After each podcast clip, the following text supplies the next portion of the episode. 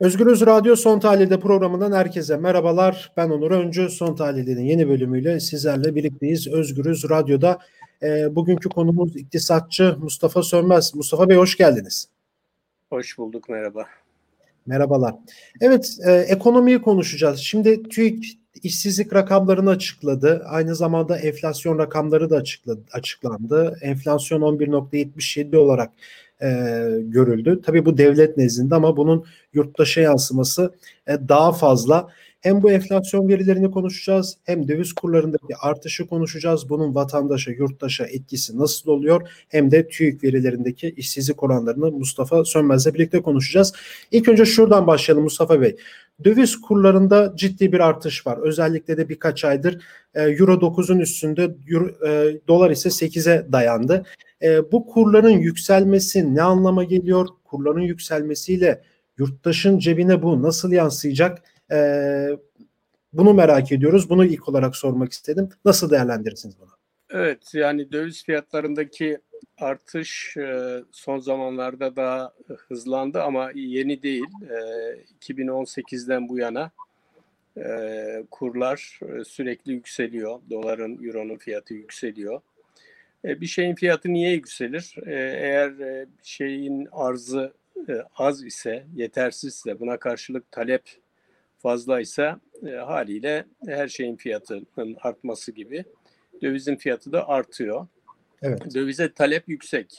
Neden yüksek? Birincisi e, ithalatı var Türkiye'nin. Türkiye enerjiden e, muhtelif ara e, mallarına, e, yatırım mallarına kadar e, ithalat yapıyor. Yeterince ihracat yapmıyor. E, dolayısıyla ithalat talebi e, dövize ihtiyacı artırıyor. İkincisi Türkiye'nin dış borçları var. Geçmişte e, yapılmış e, borçlanmalar var. Onların vadeleri geliyor. E, bundan dolayı dövize talep var. Üçüncüsü e, yurt içinde e, vatandaş Türk lirasına güvenmiyor. Türk lirasına verilen faizler e, düşük. E, enflasyonun altında getiri e, sağlıyor. Daha doğrusu enflasyona karşı vatandaş birikimini koruyamıyor. Koruyamayınca e, daha güvenli e, paralara e, meylediyor. Bu da dövize yatırım demek e, ya da dövizle satın alınan altına yatırım hı hı. Demek. E, bütün bu talepler karşılık e, el, elde fazla döviz yok. E, neden? Çünkü Türkiye ekonomisi döviz kazanan bir ekonomi değil. E, yeterince ihracatı yok. Pandemiden dolayı da turizm gelirleri ciddi olarak azaldı. Fakat e, buna karşılık e, dışarıdan borçlanması da düştü. Yani dışarıdan gelen yabancı e, katkı da düştü. Yabancılar Türkiye'ye artık e, yatırım yapmıyorlar. E, Türkiye borsasından e, giriş yerine çıkışı uzun zamandır tercih ediyorlar ve Türkiye'nin dışarıdan borçlanması da çok e, maliyetli oldu. Çünkü Türkiye'nin e, e, risk primi arttı. Riski e, daha yüksek ayrışmış bir ülke haline geldi. Hem iç hem de dış nedenler hem ekonomik hem siyasi nedenlerde. E, dolayısıyla e, talep yüksek, dövize talep yüksek ama döviz arzı yeterli değil. Ee, dışarıdan borçlanmalar eskisi gibi değil, dışarıdan kaynak akışı eskisi gibi değil. Böyle olunca e, talebe e, yüksek ama arzı yetersiz bir mal olarak e, döviz fiyatları e, tırmanış halinde. Bunu e, bir süre hükümet e, Merkez Bankası elindeki rezervleri e, kullanarak e, bastırmaya çalıştı. Bu talebi e, düşürmeye çalıştı. Ama bu da işe yaramadı. Bu e, düşük döviz tabii ki birilerine yaradı ama sonuçta Merkez Bankası rezervleri erimiş oldu. Ve yerine koyabileceği yeni kaynak bulamıyor Merkez Bankası.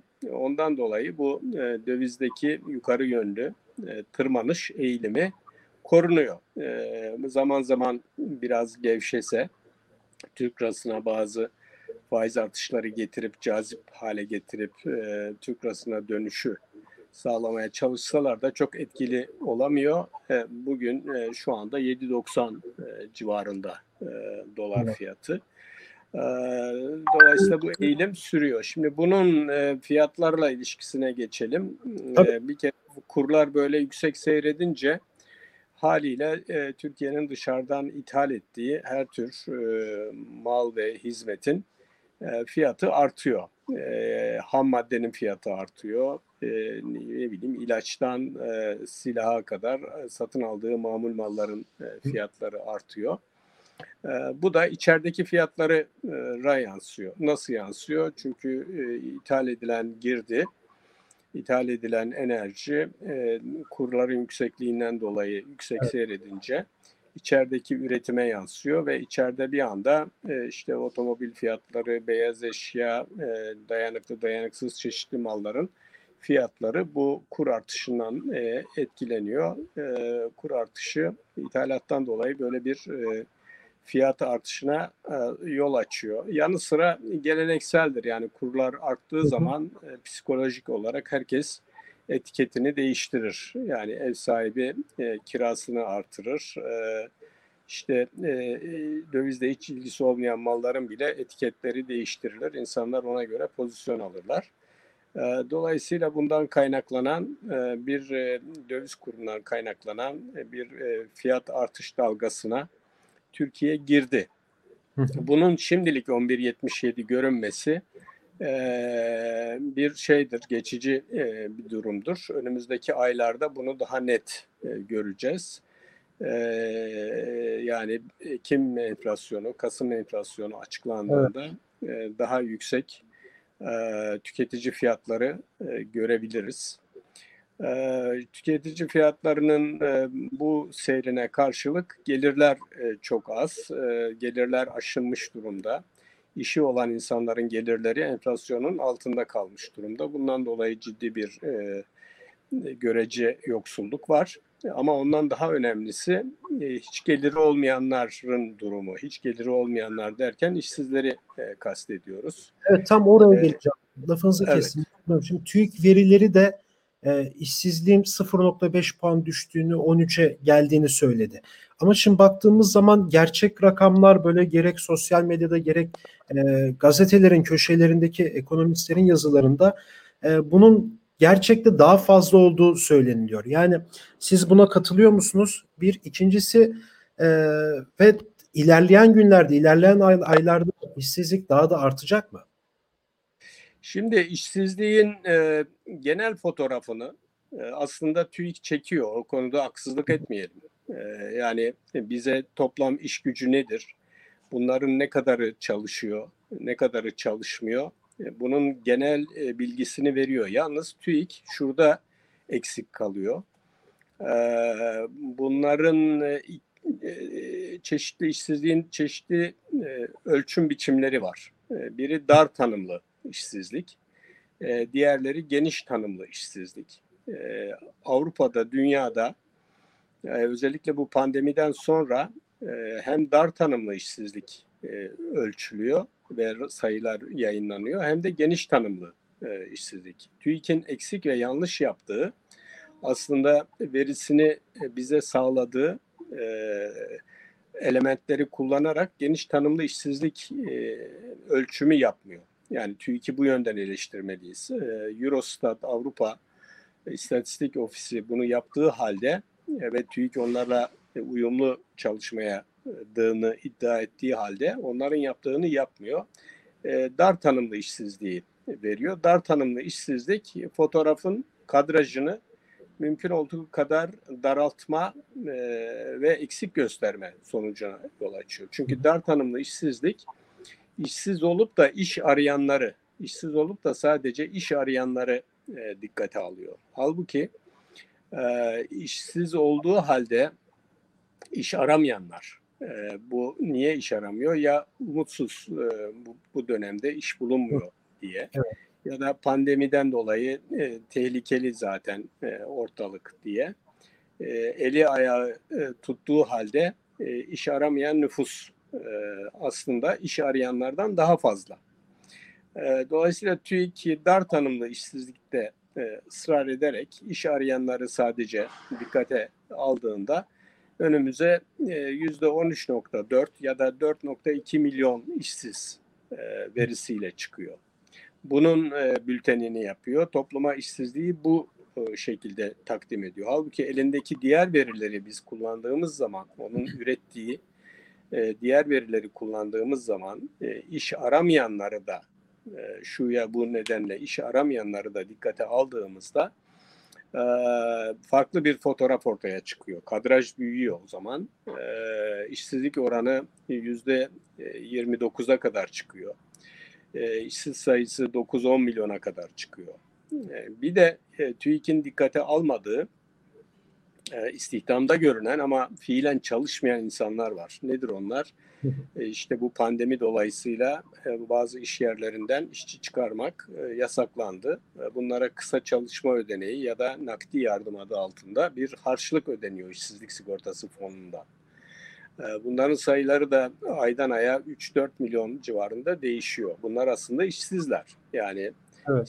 Sigortası fonundan e, bir e, günde 39 lira gibi komik bir e, harçlık alıyorlar ama bunlar da işsiz. Bunların da dikkate alınması lazım.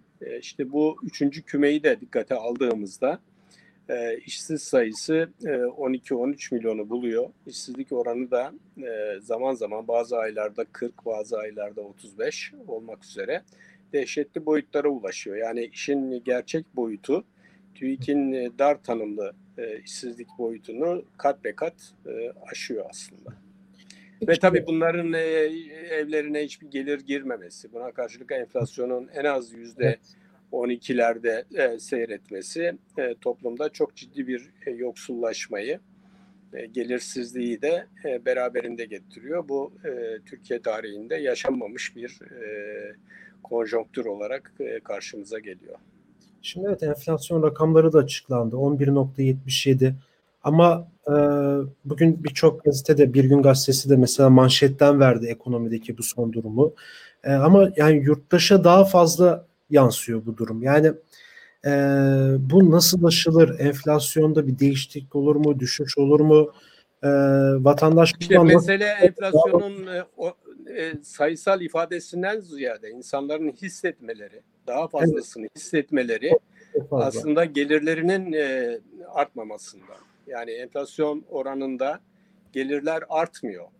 E, yanı sıra eve yeni gelir girmiyor. Yani evde üç kişi çalışırken eğer birisi işsiz duruma düşerse ne oluyor? Evin e, geliri azalıyor. O ge- azalmış gelirle yükselmiş fiyat e, efor edilemiyor, karşılanamıyor.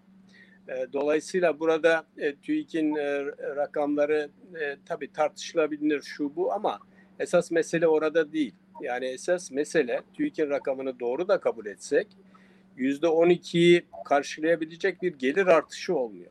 İnsanların e, toplu sözleşmeleri ya da devlette çalışıyorlarsa ücretlerindeki, maaşlarındaki, emekli gelirlerindeki artışlar bu artışları yeterince karşılayamıyor. E, ama daha önemlisi işsiz kalıyor insanlar. Yani e, bir şey yapılan, e, hissedilen hadise daha çok e, budur. E, yükselen fiyatlarla baş edemeyen bir gelir eksikliği. Gelirin artmaması hatta mutlak olarak işsiz kalınması sonucu e, düşmesi. E, esas sorun budur. E, bu giderilemiyor. Yani e, işsizlik problemi halledilemeyince ya da gelir problemi halledilemedikçe bu devam edecek. Şimdi bunun önlemi sosyal yardımdır. Yani, yani devletin sosyal yardımları artırması e, gelirsiz insanlara daha çok e, gelir sağlamasıdır. Bunu Avrupa'da pandemi e, koşullarında hükümetler e, daha doğru dürüst yaptılar. Daha anlamlı bütçelerle insanlara sosyal yardımlar e, yaptılar.